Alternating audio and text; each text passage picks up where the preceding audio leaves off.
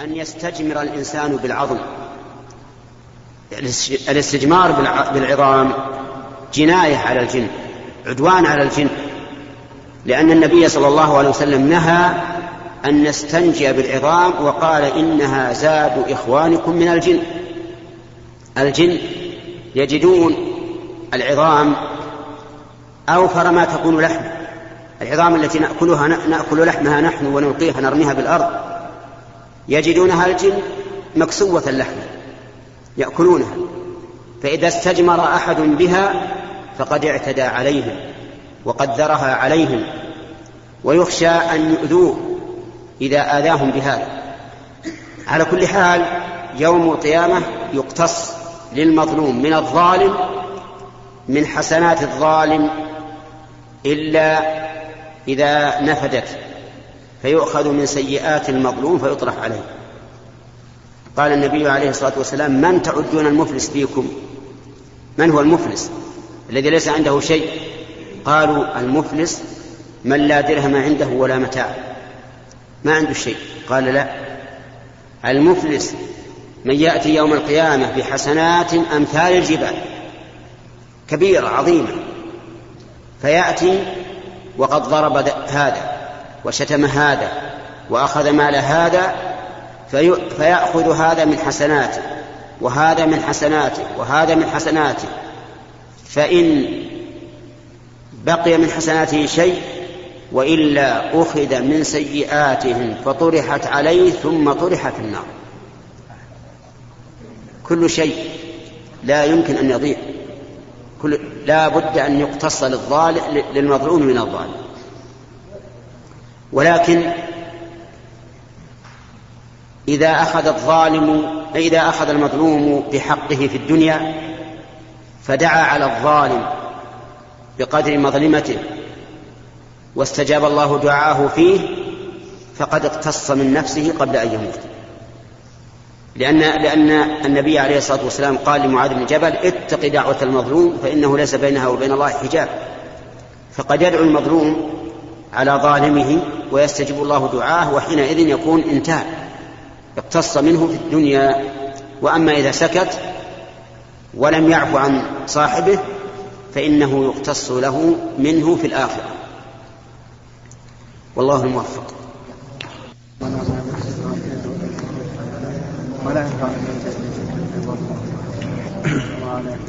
بسم الله الرحمن الرحيم. الحمد لله رب العالمين والصلاة والسلام على نبينا محمد وعلى آله وصحبه أجمعين.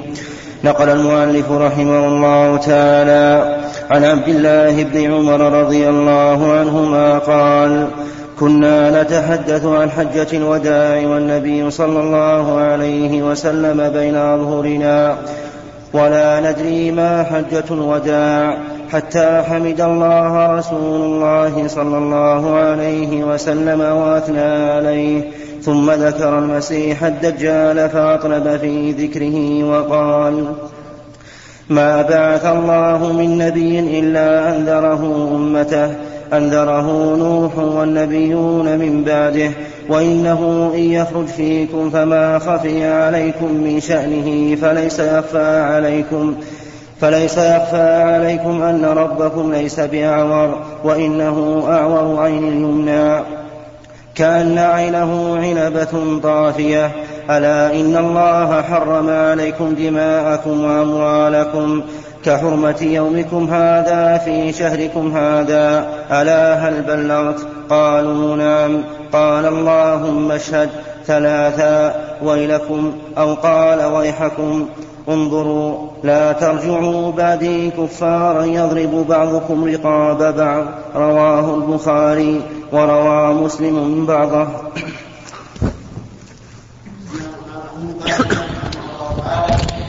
فيما نقله عن عبد الله بن عمر رضي الله عنهما. قال كنا نقول والنبي صلى الله عليه وسلم حي ما حجة الوداع ولا ندري ما حجة الوداع. وحجة الوداع هي الحجة التي حجها النبي صلى الله عليه وسلم في السنة العاشرة من الهجرة صلوات الله وسلامه عليه. وودع الناس فيها. وقال لعلي لا ألقاكم بعد عامي هذا. ولم يحج النبي صلى الله عليه وسلم بعد الهجرة إلا هذه المرة فقط. وقد ذكر أنه حج قبل الهجرة مرتين ولكن الظاهر والله أعلم أنه حج أكثر لأنه كان هناك في مكة وكان يخرج في الموسم يدعو الناس والقبائل إلى دين الله عز وجل. فيبعد أنه يخرج ولا يحج. وعلى كل حال الذي يهمنا أنه حج عليه الصلاة والسلام في آخر عمره في السنة العاشرة ولم يحج قبلها بعد هجرته. وذلك لأن مكة كانت بأيدي المشركين إلى السنة الثامنة من الهجرة. ففتحها النبي صلى الله عليه وسلم في رمضان في السنة الثامنة ثم خرج بعد ذلك إلى الطائف وغزا ثقيفا وحصلت غزوة الطائف المشهورة. ثم رجع بعد هذا ونزل في الجعرانة وأتى بعمرة ليلا ولم يطلع عليه كثير من الناس. ثم عاد إلى المدينة. هذا في السنة الثامنة. في السنة التاسعة كانت الوفود ترد على النبي صلى الله عليه وسلم من كل ناحية فبقي في المدينة. ليتلقى الوفود حتى لا يثقل عليهم بطلبه. يعني لأجل إذا من أجل أن الوفود إذا جاءوا إلى المدينة وجدوا النبي صلى الله عليه وسلم ولم ولم يتعبوا في طلبه ويلحقونه يمينا وشمالا. فلم يحج في السنة التاسعة من أجل تلقي الوفود. هذا من وجه. ومن وجه آخر في السنة التاسعة حج مع المسلمين المشركون لأنهم لم يمنعوا من دخول مكة ثم منعوا من دخول مكة. وأنزل الله تعالى يا أيها الذين آمنوا إنما المشركون نجس فلا يقربوا المسجد الحرام بعد عامهم هذا. وأذن مؤذن رسول الله صلى الله عليه وسلم في الحج ألا يطوف ألا يحج بعد العام مشرك ولا يطوف بالبيت عريان. وكان أمير الناس في تلك حجة في تلك الحجة أعني حجة عام تسع أبا بكر رضي الله عنه. ثم أردفه النبي صلى الله عليه وسلم بعلي بن أبي طالب. في السنة العاشرة أعلن, أعلن النبي صلى الله عليه وسلم أنه سيحج. وقدم المدينة بشر كثير. يقدرون بنحو مئة ألف. والمسلمون كلهم مئة وأربعة وعشرون ألفا. أي لم يتخلف من المسلمين إلا القليل. فحجوا مع النبي صلى الله عليه وسلم. هذه الحجة التي سميت حجة الوداع لأن النبي صلى الله عليه وسلم ودع الناس فيها. في قوله لعلي لا ألقاكم بعد عام هذا وصار الأمر كذلك. فإنه توفي بعد رجوعه من المدينة إلى المدينة في ربيع الأول أي بعد حجه بمحرم صفر واثني عشر يوما من ربيع الأول صلوات الله وسلامه عليه. كان عليه الصلاة والسلام في في حجة الوداع يخطب الناس خطبهم في عرفة وخطبهم, وخطبهم في منى. فذكر الدجال المسيح الدجال وعظم من شأنه وحذر منه تحذيرا بالغا. وفعل ذلك أيضا في المدينة. ذكر الدجال وحذر منه وبالغ في شأنه. حتى قال الصحابة كنا نظن أنه في أطراف النخل يعني قد جاء ودخل من شدة قول النبي صلى الله عليه وسلم فيه. ثم أخبر عليه الصلاة والسلام أنه ما من نبي من الأنبياء إلا أنذره قومه. كل الأنبياء ينذرون قومهم من الدجال يخوفونهم. نوح إلى محمد عليه الصلاة والسلام. وإنما كانوا ينذرون قومهم مع أن الله يعلم أنه لن يكون إلا في آخر الدنيا من أجل الاهتمام به وبيان خطورته وأن جميع الملل تحذر منه لأن هذا الدجال وقانا الله وإياكم فتنته وأمثاله وأمثاله. هذا الدجال يأتي إلى الناس يدعوهم إلى أن يعبدوه ويقول أنا رب. وإن شئتم أريتكم أني رب. فيأمر السماء يقول لها أمطري فتمطر. ويأمر الأرض يقول أنبتي فتنبت. إذا عصوه أمر الأرض فأمحلت والسماء فقحطت وأصبح الناس ممحلين هذا لا شك أنه خطر عظيم ولا سيما في البادية التي لا تعرف إلا الماء والمرعى فيتبعه أناس كثيرون إلا من عصم الله.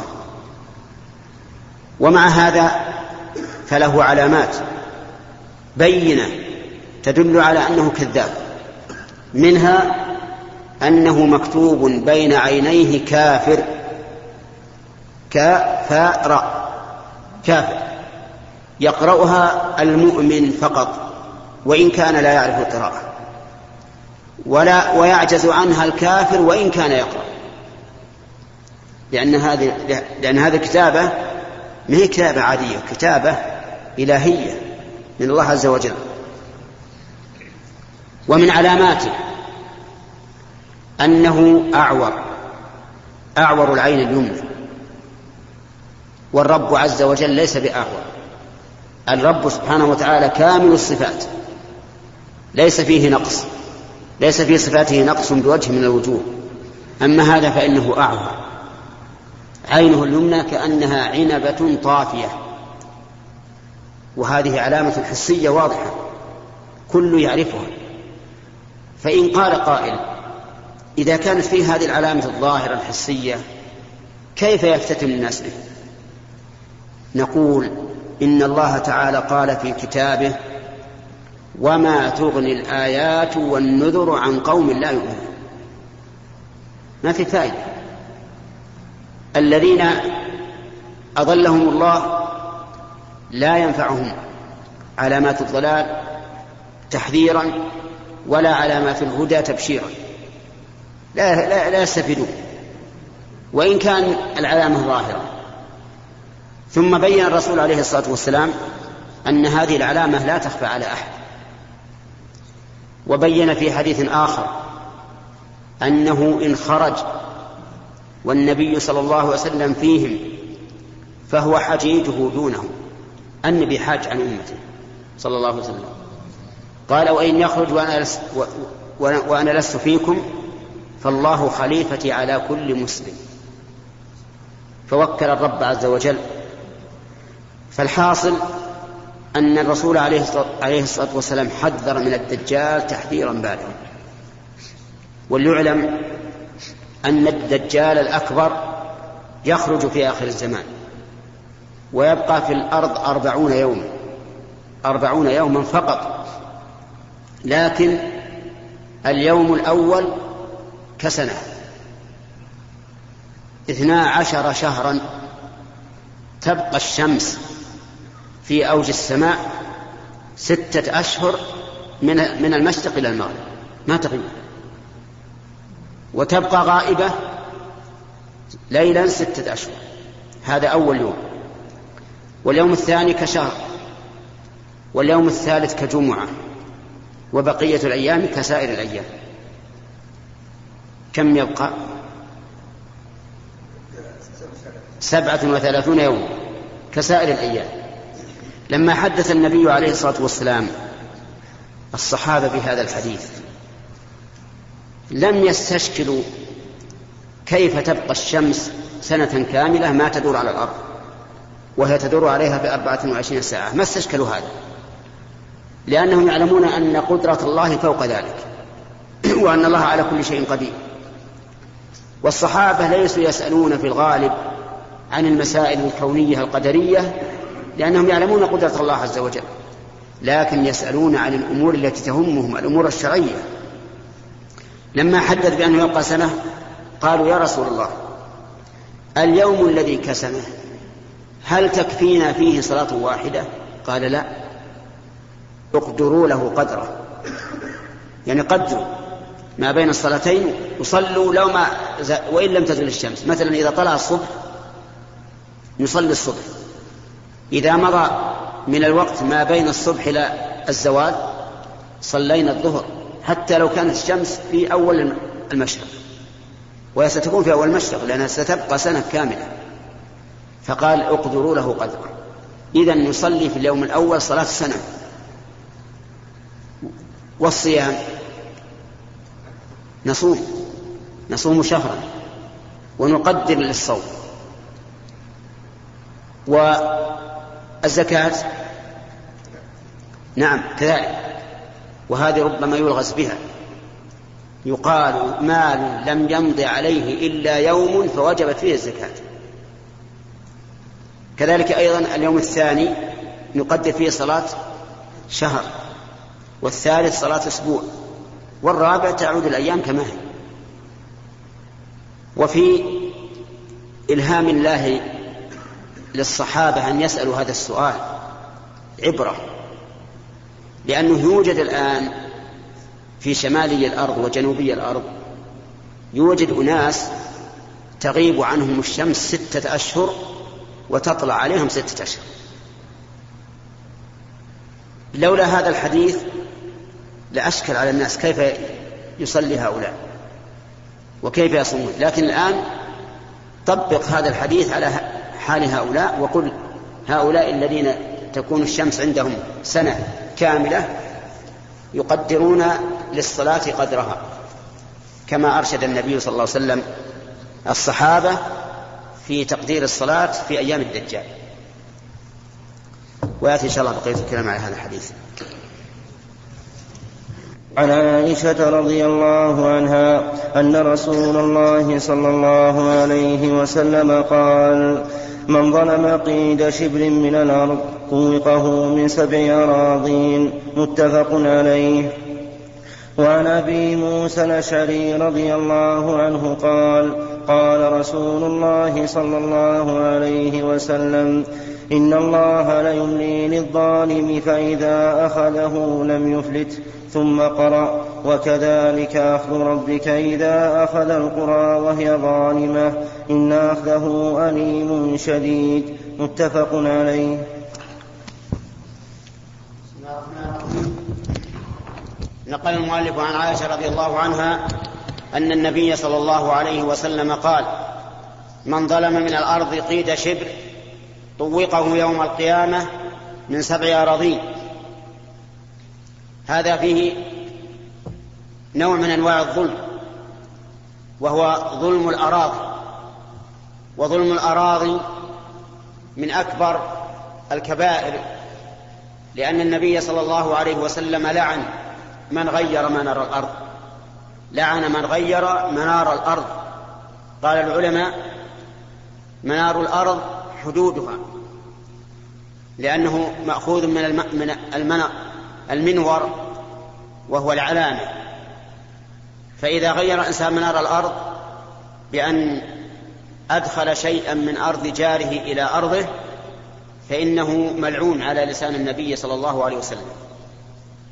واللعن هو الطرد والإبعاد عن رحمة الله. وثمة عقوبة أخرى وهي ما ذكره في هذا الحديث. أنه إذا ظلم قيد شبر طوقه يوم القيامة من سبع أراضين. لأن الأراضين سبع كما جاءت به السنة صريحا وكما ذكره الله تعالى في القرآن إشارة. قال الله تعالى الله الذي خلق سبع سماوات ومن الأرض مثلهن.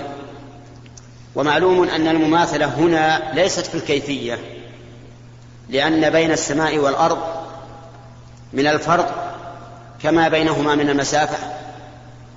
الأرض أكبر بكثير من السماء أكثر بكثير من الأرض وأوسع وأعظم. قال الله تعالى والسماء بنيناها بأيد أي بقوة. وقال تعالى وبنينا فوقكم سبعا شدادا أي قوية. فالإنسان إذا ظلم قيد شبر من الأرض يطوق هذا يوم القيامة من سبع أراضين. يعني يجعل طوقا في عنقه والعياذ بالله. يحمله أمام الناس أمام العالم يخزى به يوم القيامة ويتعب به. وقوله قيد شبر من الأرض ليس هذا على سبيل القيد بل هو على سبيل المبالغة.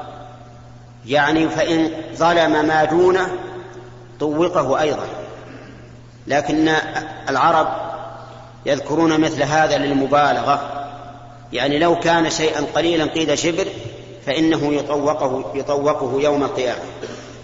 وفي هذا الحديث دليل على أن من ملك الأرض ملك قعرها إلى الأرض السابعة إذا ملك الإنسان قطعة من الأرض فهي ملكه إلى الأرض السابعة فليس لأحد أن أن يضع نفقا تحت أرضك إلا بإذنه. يعني لو فرض أن لك أرضا مسافتها ثلاثة أمتار بين أرضين لجارك فأراد جارك أن يفتح نفقا بين أرضيه وتحت أرضك فليس له الحق في ذلك لأنك تملك الأرض وما تحتها إلى الأرض السابقة كما أن الهواء لك إلى السماء فلا أحد يستطيع أن يبني على أرضك سقفا إلا بإذنك. ولهذا قال العلماء الهواء تابع للقرار والقرار ثابت إلى الأرض السابقة. فالإنسان له من فوق ومن تحت مقدار ملكه لا أحد, لا أحد يتجرأ عليه. قال أهل العلم ولو كان عند جارك شجرة فامتدت أغصانها إلى أرضك وصار الغصن على أرضك فإن, فإن الجار يلويه عن أرضك فإن لم يمكن ليه فإنه يقطع إلا بإذن منك لأن الهواء لك الهواء تابع للقرار. أما حديث أبي موسى الأشعري رضي الله عنه فقد قال النبي صلى الله عليه وسلم إن الله يملي للظالم فإذا أخذه لم يفلته يملي له يعني يمهل له. حتى يتمادى في ظلمه والعياذ بالله فلا يعاجله بالعقوبة. وهذا من البلاء نسأل الله أن يعيذنا وإياكم من البلاء. أن يملى للإنسان في ظلمه فلا يعاقب به سريعا حتى تتكدس عليه المظالم فإذا أخذه الله لم يفلسه أخذه أخذ عزيز مقتدر. ثم قرأ النبي صلى الله عليه وسلم وكذلك أخذ ربك إذا أخذ القرى وهي ظالمة إن أخذه أليم شديد. فعلى الإنسان الظالم أن يفكر في نفسه وألا وألا يغتر بإملاء الله له فإن ذلك مصيبة فوق مصيبة الظلم. لأن الإنسان إذا عوقب بالظلم عاجلا ربما يتذكر ويتعظ ويدع الظلم لكن إذا أملي له واكتسب آثاما واكتسب ظلما ازدادت عقوبته والعياذ بالله فيؤخذ على غرة حتى إذا أخذه الله لم يفلته نسأل الله تعالى أن يرزقنا وإياكم الاعتبار بآياته وأن يعيذنا وإياكم من ظلم أنفسنا وظلم غيرنا إنه جواد كريم. نقل المؤلف رحمه الله تعالى عن معاذ بن جبل رضي الله عنه قال بعثني رسول الله صلى الله عليه وسلم فقال إنك تأتي قوما من أهل الكتاب فادعهم إلى شهادة أن لا إله إلا الله وأني رسول الله فإنهم أطاعوك لذلك فأعلمهم أن الله قد افترض عليهم خمس صلوات في كل يوم وليلة. فإنهم أطاعوا لذلك. فأعلمهم أن الله قد افترض عليهم صدقة تؤخذ من أغنيائهم فترد على فقرائهم. فإنهم أطاعوك لذلك. فإياك وكرائم أموالهم. واتق دعوة المظلوم فإنه ليس بينها وبين الله حجاب. متفق عليه. الله تعالى. فيما نقله عن معاذ بن جبل رضي الله عنه قال بعثني رسول الله صلى الله عليه وسلم إلى اليمن وكان بعثه إياه في ربيع في السنة العاشرة من الهجرة بعثه صلى الله عليه وسلم إلى اليمن وكانوا أهل كتاب قال له إنك تأتي قوما أهل كتاب أخبره بحالهم ليكون مستعدا لهم لأن الذي يجادل من أهل الكتاب يكون عنده من الحجة أقوى مما عند المشرك لأن المشرك جاهل والذي أوتى الكتاب عنده علم. وأيضا أعلمه بحالهم لينزلهم منزلتهم فيجادلهم بالتي هي أحسن. ثم وجهه عليه الصلاة والسلام إلى أن يكون أول ما يدعوهم إليه التوحيد والرسالة. قال له أعلمهم ادعهم إلى أن يشهدوا أن لا إله إلا الله وأني رسول الله. أن يشهدوا أن لا إله إلا الله أي لا معبود حق إلا الله وحده لا شريك له فهو المستحق للعبادة. وما عداه فإنه لا حق له بالعبادة بل عبادته باطلة كما قال الله تعالى ذلك بأن الله هو الحق وأن ما يدعون من دونه هو الباطل وأن الله وأن الله هو العلي الكبير. وأني رسول الله يعني مرسله الذي أرسله إلى الإنس والجن وختم به الرسالات فمن لم يؤمن به فهو من أهل النار. فإنهم أجابوك لذلك يعني شهدوا أن لا إله إلا الله وأن محمد رسول الله فأعلمهم أن الله افترض عليهم خمس صلوات في كل يوم وليلة. وهي الظهر والعصر والمغرب والعشاء والفجر. لا يجب شيء من الصلوات سواها يعني من الصلوات اليومية سوى هذه الخمس.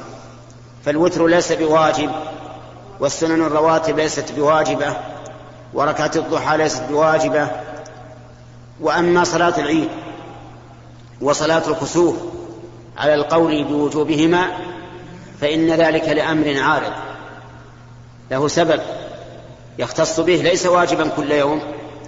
أعلمهم أن الله افترض عليهم خمس صلوات في كل يوم وليلة فإنهم أجابوك لذلك فأعلمهم أن الله افترض عليهم صدقة في أموالهم. تؤخذ من أغنيائهم فترد على فقرائهم. وهذه الزكاة. الزكاة صدقة واجبة في المال. تؤخذ من الغني وترد في الفقير. والغني هنا من يملك نصابا زكويا. وليس الغني الكثير بل من يملك نصابا زكويا فهو غني. ولو لم يكن عنده إلا نصاب واحد فإنه غني. وقالوا ترد في فقرائهم لأن فقراء البلد أحق من تصرف إليه صدقة أهل البلد. ولهذا يخطئ قوم يرسلون صدقاتهم لبلاد بعيدة وفي بلادهم من هو محتاج. فإن ذلك حرام عليهم.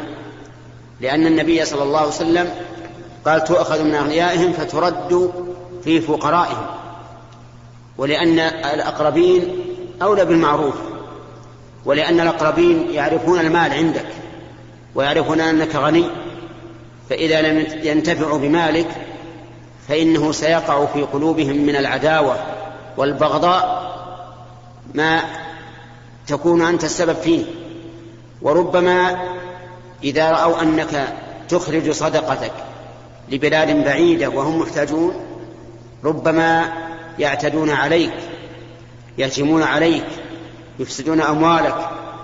ولهذا كانت من الحكمة أن الإنسان ما دام أهل بلده في حاجة أن لا يصرف صدقته إلى غيرهم تؤخذ من أغنيائهم فترد في فقرائهم. فإنهم أجابوك لذلك ووافقوا. فإياك وكرائم أموالهم يعني لا تأخذ من أموالهم الطيب ولكن خذ المتوسط المتوسط. لا تظلم ولا تظلم. واتق دعوة المظلوم يعني أنه أنك إذا أخذت من كرائم أموالهم فإنك ظالم لهم. وربما يدعون عليك فاتق دعوتهم فإنه ليس بينها وبين الله حجاب. تصعد إلى الله تعالى ويستجيبها. وهذا هو الشاهد من هذا الحديث للباب الذي ساقه المؤلف فيه أن الإنسان يجب عليه أن يتقي دعوة المظلوم ويستفاد من هذا الحديث فوائد كثيرة. منها ما يتعلق بهذا الباب ومنها ما يتعلق بغيره وسنذكرها إن شاء الله في الدرس القادم. نقل المؤلف رحمه الله تعالى عن معاذ بن جبل رضي الله عنه قال بعثني رسول الله صلى الله عليه وسلم فقال إنك تأتي قوما من أهل الكتاب فادعهم إلى شهادة أن لا إله إلا الله وأني رسول الله فإنهم أطاعوا لذلك. فأعلمهم أن الله قد افترض عليهم خمس صلوات في كل يوم وليلة. فإنهم أطاعوا لذلك. فاعلمهم أن الله قد افترض عليهم صدقة تؤخذ من أغنيائهم فترد على فقرائهم. فإنهم أطاعوا لذلك. فإياك وكرائم أموالهم. واتق دعوة المظلوم فإنه ليس بينها وبين الله حجاب. متفق عليه. هذا الحديث سبق الكلام على شرحه شرحا موجزا ووعدنا ببيان فوائده أو ما تيسر منها مما يستنبط. وينبغي أن يعلم أن الكتاب والسنة نزل ليحكم, ليحكم بين الناس فيما اختلفوا فيه. والأحكام الشرعية تؤخذ من من الألفاظ مما دلت عليه منطوقا ومفهوما وإشارة. والله سبحانه وتعالى يفضل بعض الناس على بعض. في فهم كتاب الله وسنة رسوله صلى الله عليه وسلم. ولهذا لما سأل أبو جحيفة علي بن أبي طالب رضي الله عنه هل عهد إليكم رسول الله صلى الله عليه وسلم بشيء؟ قال لا إلا فهما يؤتي يؤتيه الله تعالى من شاء من كتاب الله أو ما في هذه الصحيفة. قلت وما في هذه الصحيفة؟ قال العقل وفكاك الأسير وأن لا يقتل مسلم بكافر. الشاهد قوله إلا فهما يؤتيه الله تعالى من شاء في كتاب الله. فالناس يختلفون والذي ينبغي لطالب العلم خاصة أن يحرص على استنباط الفوائد والأحكام من نصوص الكتاب والسنة لأنها هي المورد هي المورد المعين. فاستنباط الأحكام منها بمنزلة الرجل يرد على الماء فيستسقي منه في في إنائه فمقل ومستكثر. فهذا الحديث العظيم الذي بين فيه معاذ بن جبل رضي الله عنه ماذا بعثه به النبي صلى الله عليه وسلم إلى أهل اليمن. فيه فوائد. أولا وجوب ذات الدعاة إلى الله. وهذا من خصائص ولي الأمر. يجب على ولي أمر المسلمين أن يبعث الدعاة إلى الله في كل مكان. كل مكان يحتاج إلى الدعوة يحتاج إلى الدعوة فإن على ولي أمر المسلمين أن يبعث من يدعو الناس إلى دين الله عز وجل. لأن هذا دأب النبي صلى الله عليه وسلم وهديه أن يبعث الرسل يدعون إلى الله عز وجل. ومنها أنه ينبغي أن يذكر للمبعوث حال المبعوث إليه حتى يتأهب لهم وينزلهم منزلتهم لئلا يأتيهم على غرة فيريدون عليه من الشبهات ما ينقطع به. ويكون في هذا مضرة عظيمة على الدعوة. يعني ينبغي للداعي أن يكون على أهبة واستعداد لما يلقيه إليه المدعو إليه المدعوون. حتى لا يأتيه الأمر على غرة فيعجز وينقطع وحينئذ يكون في ذلك ضرر على الدعوة.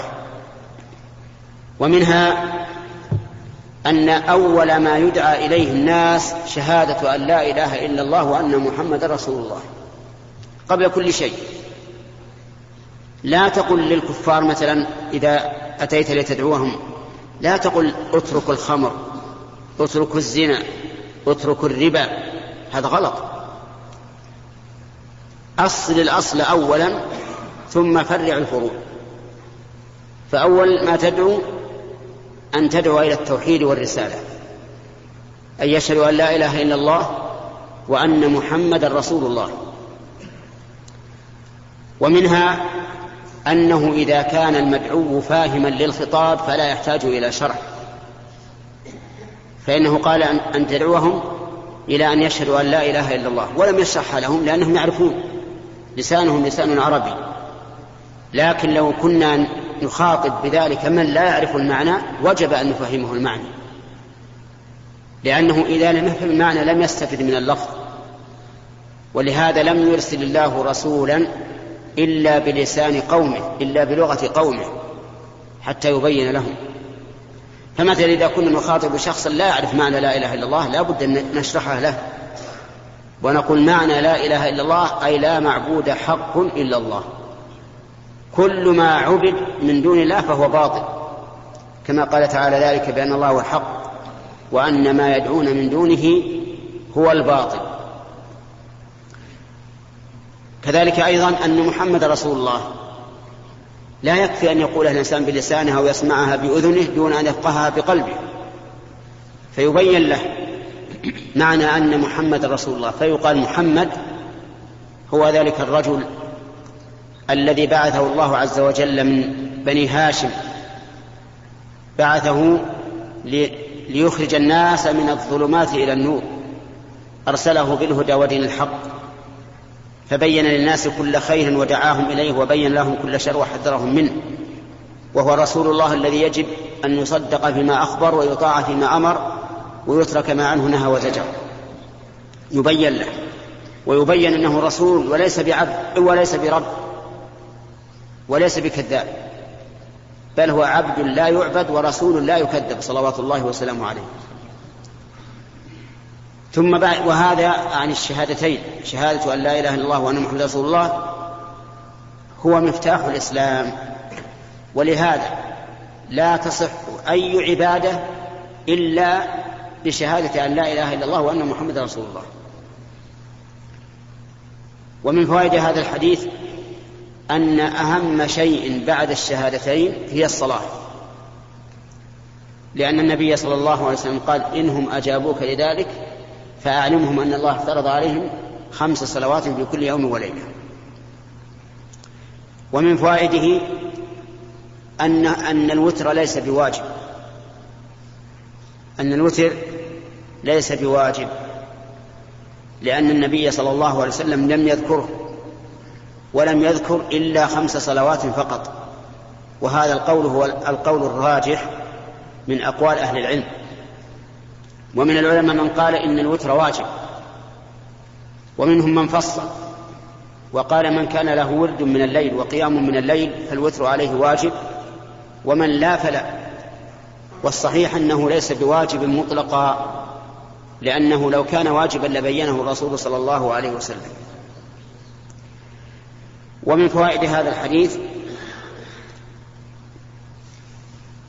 أن الزكاة واجبة فرض من فروض الإسلام وهي الركن الثالث بعد وهي الركن الثالث من أركان الإسلام والثاني بعد الشهادتين. ولهذا قال أعلمهم أن الله افترض عليهم صدقة في أموالهم تؤخذ من أغنيائهم. ومنها من فوائد هذا الحديث أن الزكاة واجبة في المال لا في الذمة. لكن الصحيح أنها واجبة في المال ولها تعلق بالذمة ويتفرع على هذا فوائد منها.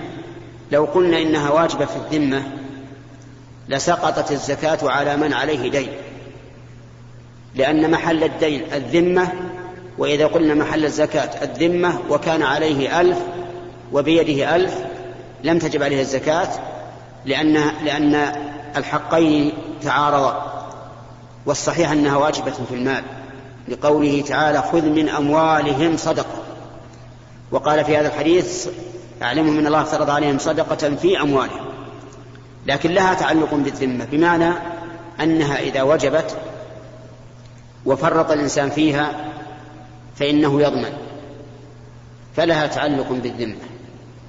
ومن فوائد هذا الحديث أن الزكاة لا تجب على الفقير لقوله من أغنيائهم فترد في فقرائهم.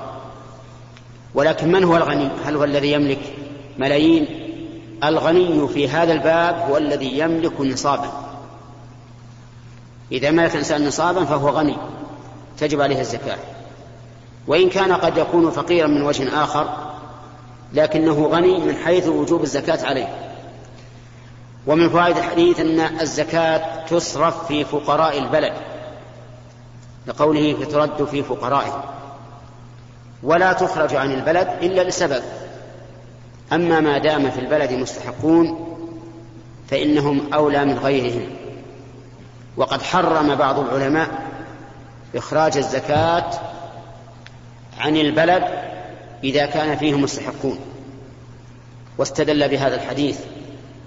وبأن فقراء البلد تتعلق أنفسهم بما عند أغنيائهم وبأن الأغنياء إذا صرفوها إلى خارج البلد ربما يعتدل الفقراء عليهم ويقول حرمتمونا من حقنا فيتسلطون عليهم بالنهب والإفساد. ولا شك أن من الخطأ أن يخرج الإنسان زكاة ماله إلى البلاد البعيدة مع وجود مستحق في بلده. لأن الأولى لأن الأقرب أولى بالمعروف. ويأتي إن شاء الله بقية الكلام على هذا الحديث.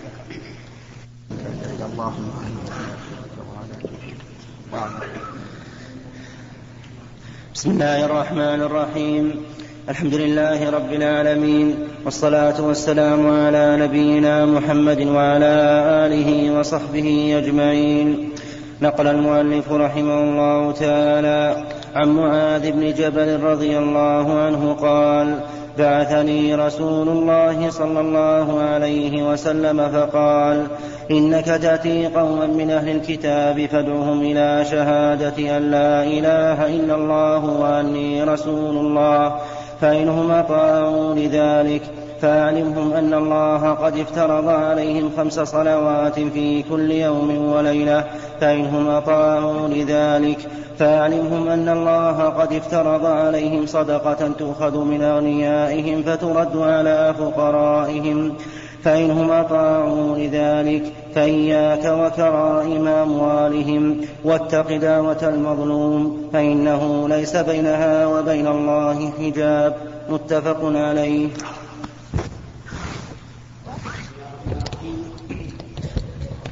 نأخذ ما تبقى من فوائد هذا الحديث.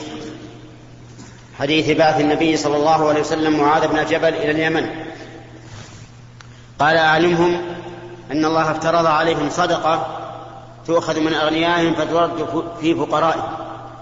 والمراد بالصدقة هنا الزكاة وهي بذل المال الذي أوجبه الله تعالى في الأموال الزكوية بذل النصيب الذي أوجبه الله في الأموال الزكوية وسميت صدقة لأن بذل المال دليل على صدق إيمان باذله فإن المال محبوب إلى النفوس كما قال الله تعالى وتحبون المال حبا جما والإنسان لا يبذل المحبوب إلا لما هو أحب منه فإذا كان هذا الرجل أو المرأة بذل المال مع حبه له دل ذلك على أنه يحب ما عند الله أكثر مما يحب ما له وهو دليل على صدق الإيمان. وفي قوله تؤخذ من أغنيائهم فترد على فقرائهم دليل على أن لولي الأمر أن يأخذ الزكاة من أهلها ويصرفها في مصارفها. وأنه إذا فعل ذلك برئت الذمة. ولكن لو قال قائل أنا لا آمن أن يتلاعب بها من يأخذها ثم يصرفها في غير مصرفها نقول له أنت إذا أديت ما عليك فقد برئت ذمتك. أيها الإخوة وبنهاية